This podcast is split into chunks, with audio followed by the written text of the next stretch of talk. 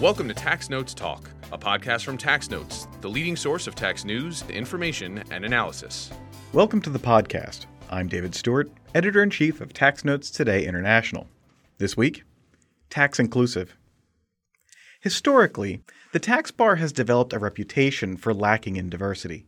In fact, a 2022 report by the American Bar Association found the section of taxation to be the least diverse across sexual orientation, gender, ethnicity, and race. Our guest today takes a look at that data and possible ways to address the issue. This week's episode is part of a series we've been doing examining how tax rules affect marginalized groups. We'll include links in the show notes to our previous episodes on the intersection of tax and racial inequality, LGBTQ rights, feminism, diversity and international tax policy, tribal taxation, race based tax weapons, and wealth and inequality. Here to talk more about this is Tax Notes legal reporter Caitlin Mullaney. Caitlin, welcome back to the podcast. Hi, Dave. Thank you so much for having me.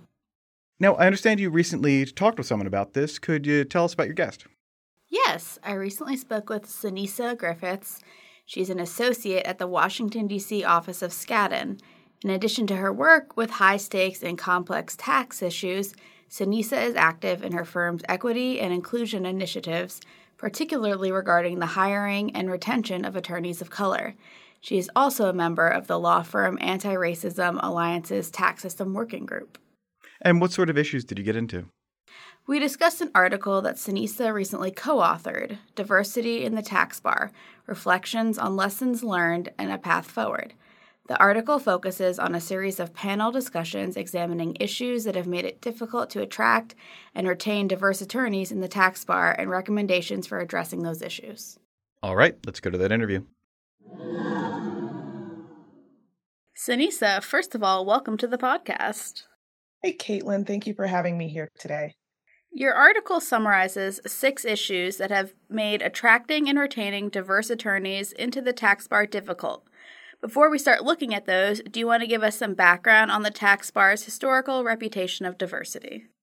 Absolutely. The lack of diversity within big law, particularly at the senior levels, is widely known. The tax bar has historically been even less diverse. And because of that lack of diversity, particularly at the senior levels, underrepresented law students often shy away in favor of more general litigation or transactional practices because of a fear of specializing in a practice where they don't see a clear path to success. So, as we mentioned in the article, it's a little bit of a perpetuating cycle.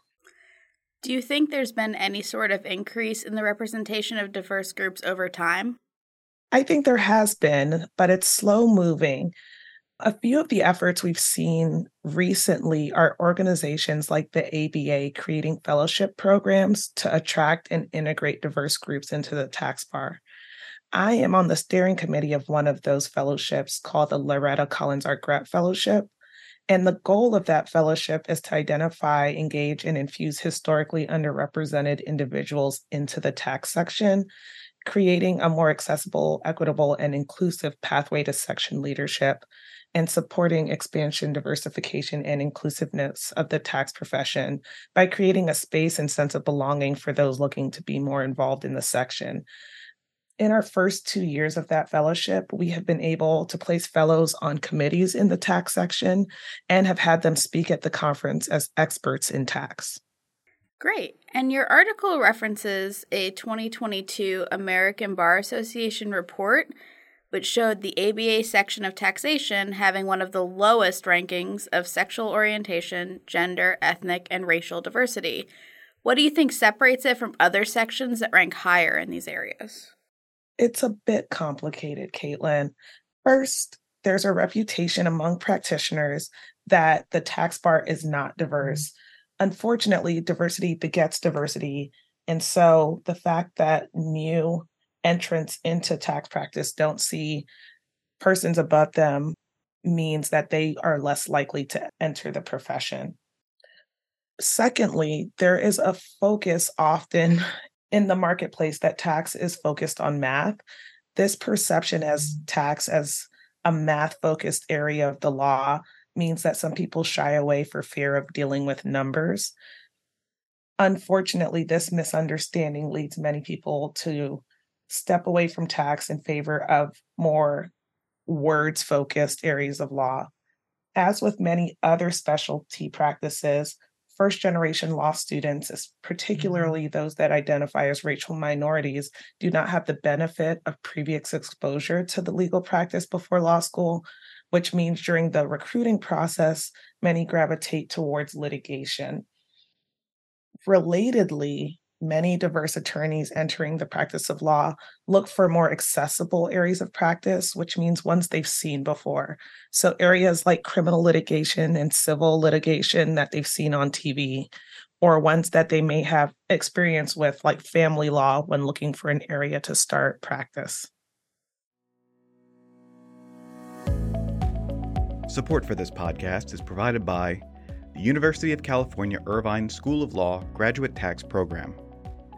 This preeminent and innovative program prepares students to practice tax law at the highest level, in the U.S. and abroad. Featuring a low student to faculty ratio, cutting edge technology instruction, and dedicated career support, UCI's graduate tax program helps prepare students for a future in tax law. Program graduates are placed in top tax related industries, practicing law in many major U.S. cities. Applications are open now for more information and to apply to this highly selective program, visit law.uci.edu/gradtax. That's law.uci.edu/gradtax. What do you think is the greatest difficulty the tax bar faces in attracting and retaining diverse attorneys? I think the greatest difficulty they face is really educating people on what it means to practice tax.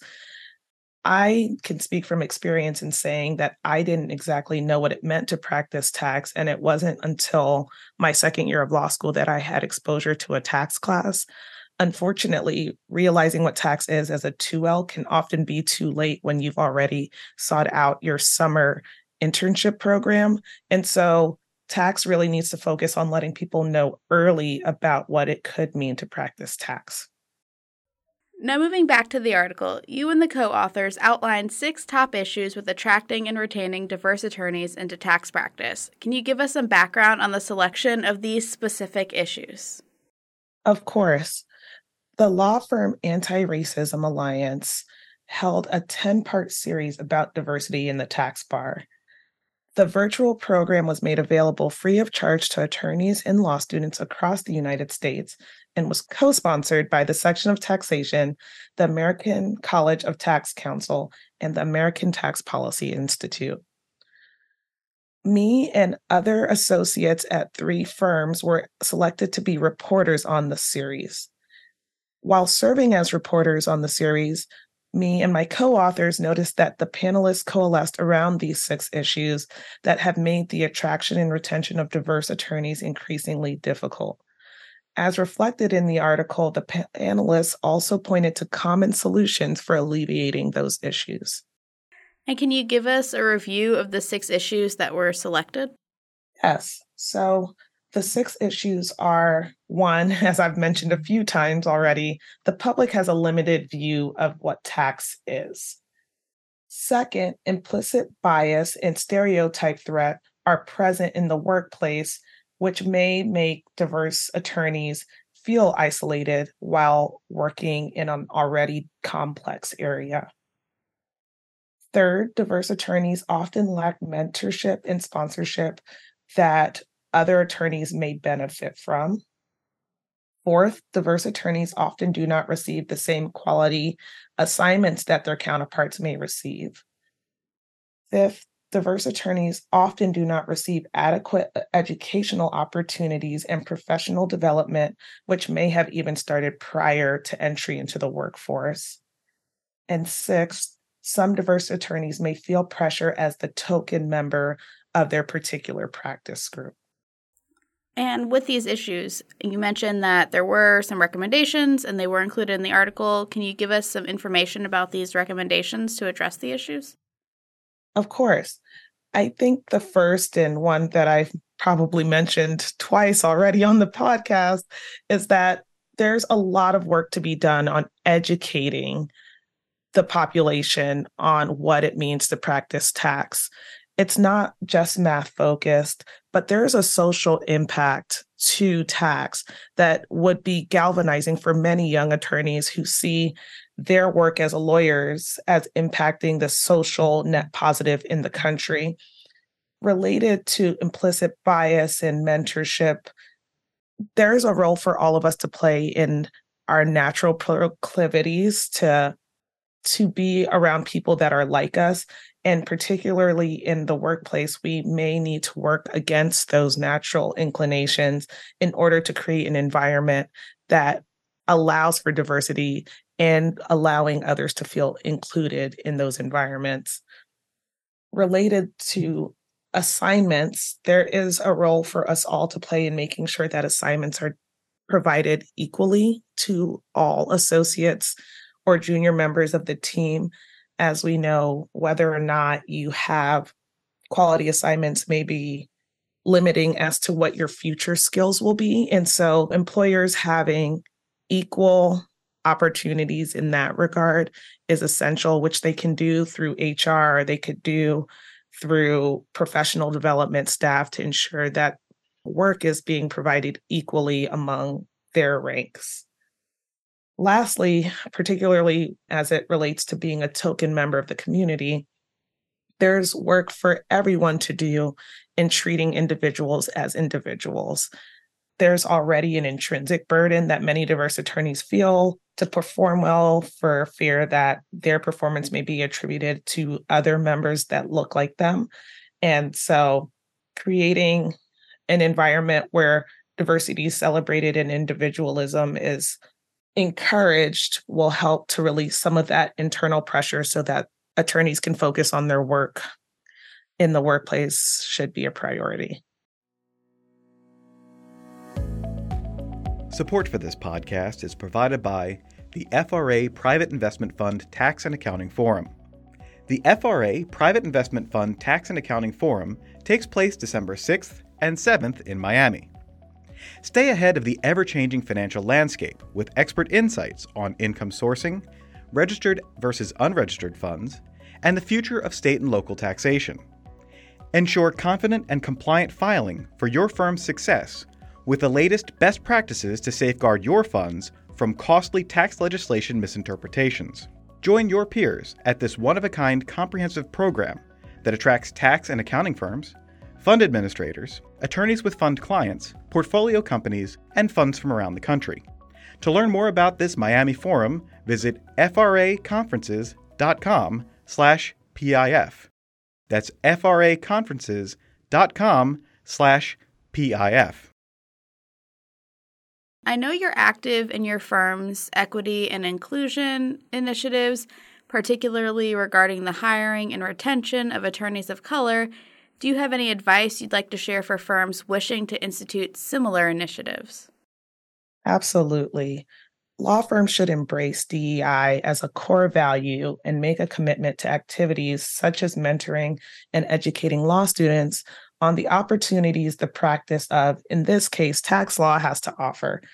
Personally, I've had the opportunity to help with our recruiting efforts and share my experience working in tax law to help excite the next generation of diverse law students about the opportunities available and the importance of bringing diversity to the practice of tax law. For example, I will be co teaching a tax course at Howard this spring. A number of my colleagues have served as adjuncts at local law schools, including Howard, which provides law students with early exposure to tax so that they can make a decision on whether or not they want to practice tax early in their legal career. Now let's go a little big picture. What are some of the benefits of increasing the diversity of the tax bar? Diversity produces more unique client solutions in a client focused profession, making them happy and providing them with the best solutions for their unique problems is a must. The practice of tax in particular requires creativity, and so homogeneity of thought is not beneficial. It's actually pretty simple. Diversity begets creativity. Further, and maybe this will resonate with people a little more, clients are asking and want to see diverse teams. This is primarily because they understand the benefit of bringing a variety of backgrounds and experience to their cases. And why does this change need to happen? In addition to the creativity we offer clients, the United States is a diverse place. And the tax code in particular has been used to implement a number of social changes from child tax credits to energy credits. Attorneys that practice tax need to reflect the country that they're serving in and have knowledge of the social implications of the code's provisions that they're working within. So, in particular to tax, diversity of the counsel that work in this area is essential to making sure the code reflects the needs of the country. Thank you so much, Sanessa. Well, sadly, that's all the time we have for today. Again, I want to refer any interested people to Sanessa and her co author's article. It's titled Diversity in the Tax Bar Reflections on Lessons Learned and the Path Forward. Thank you. And now, coming attractions. Each week we highlight new and interesting commentary in our magazines. Joining me now is Acquisitions and Engagement Editor in Chief, Paige Jones. Paige, what will you have for us? Thanks, Dave. In Tax Notes Federal, Saul Meze and Jonathan Bond argue that the court in the Liberty Global case was likely correct in its conclusion. Thomas Godwin and John McKinley explain how recent changes to Section 45Q bring it in the crosshairs of ESG initiatives. In Tax Note State, David Swetnam Burland and Jamie Szal look at machine learning machinations in the state tax metaverse. Steve Wlodarczyk explains why the recent Michigan Supreme Court decision in the Vectren Infrastructure Services court case should be reconsidered. In Tax Notes International, Eve Hervé and Lorraine Eden argue that the Shapley value provides a fair and economically sound solution for allocating system profits for transfer pricing purposes. Harold McClure explains the difficulties in the OECD's Amount B pricing matrix and recommends that the OECD consider his model. In featured analysis, Ryan Finley explains why lawmakers should stay out of the Microsoft transfer pricing dispute. And finally, on the opinions page, Marty Sullivan looks at which corporations pay the most federal income tax. That's it for this week. You can follow me online at TaxStew, that's S T E W, and be sure to follow at Tax Notes for all things tax. If you have any comments, questions, or suggestions for a future episode, you can email us at podcast at taxanalyst.org. And as always, if you like what we're doing here, please leave a rating or review wherever you download this podcast. We'll be back next week with another episode of Tax Notes Talk. Tax Notes Talk is a production of Tax Notes. You can learn more about us by visiting www.taxnotes.com/podcast. When major media wants the straight story, they turn to Tax Notes. Thank you for listening, and join us again for another edition of Tax Notes Talk. Tax Analysts Inc. does not provide tax advice or tax preparation services. Nothing in the podcast constitutes legal, accounting, or tax advice. A full disclaimer is included in the transcript.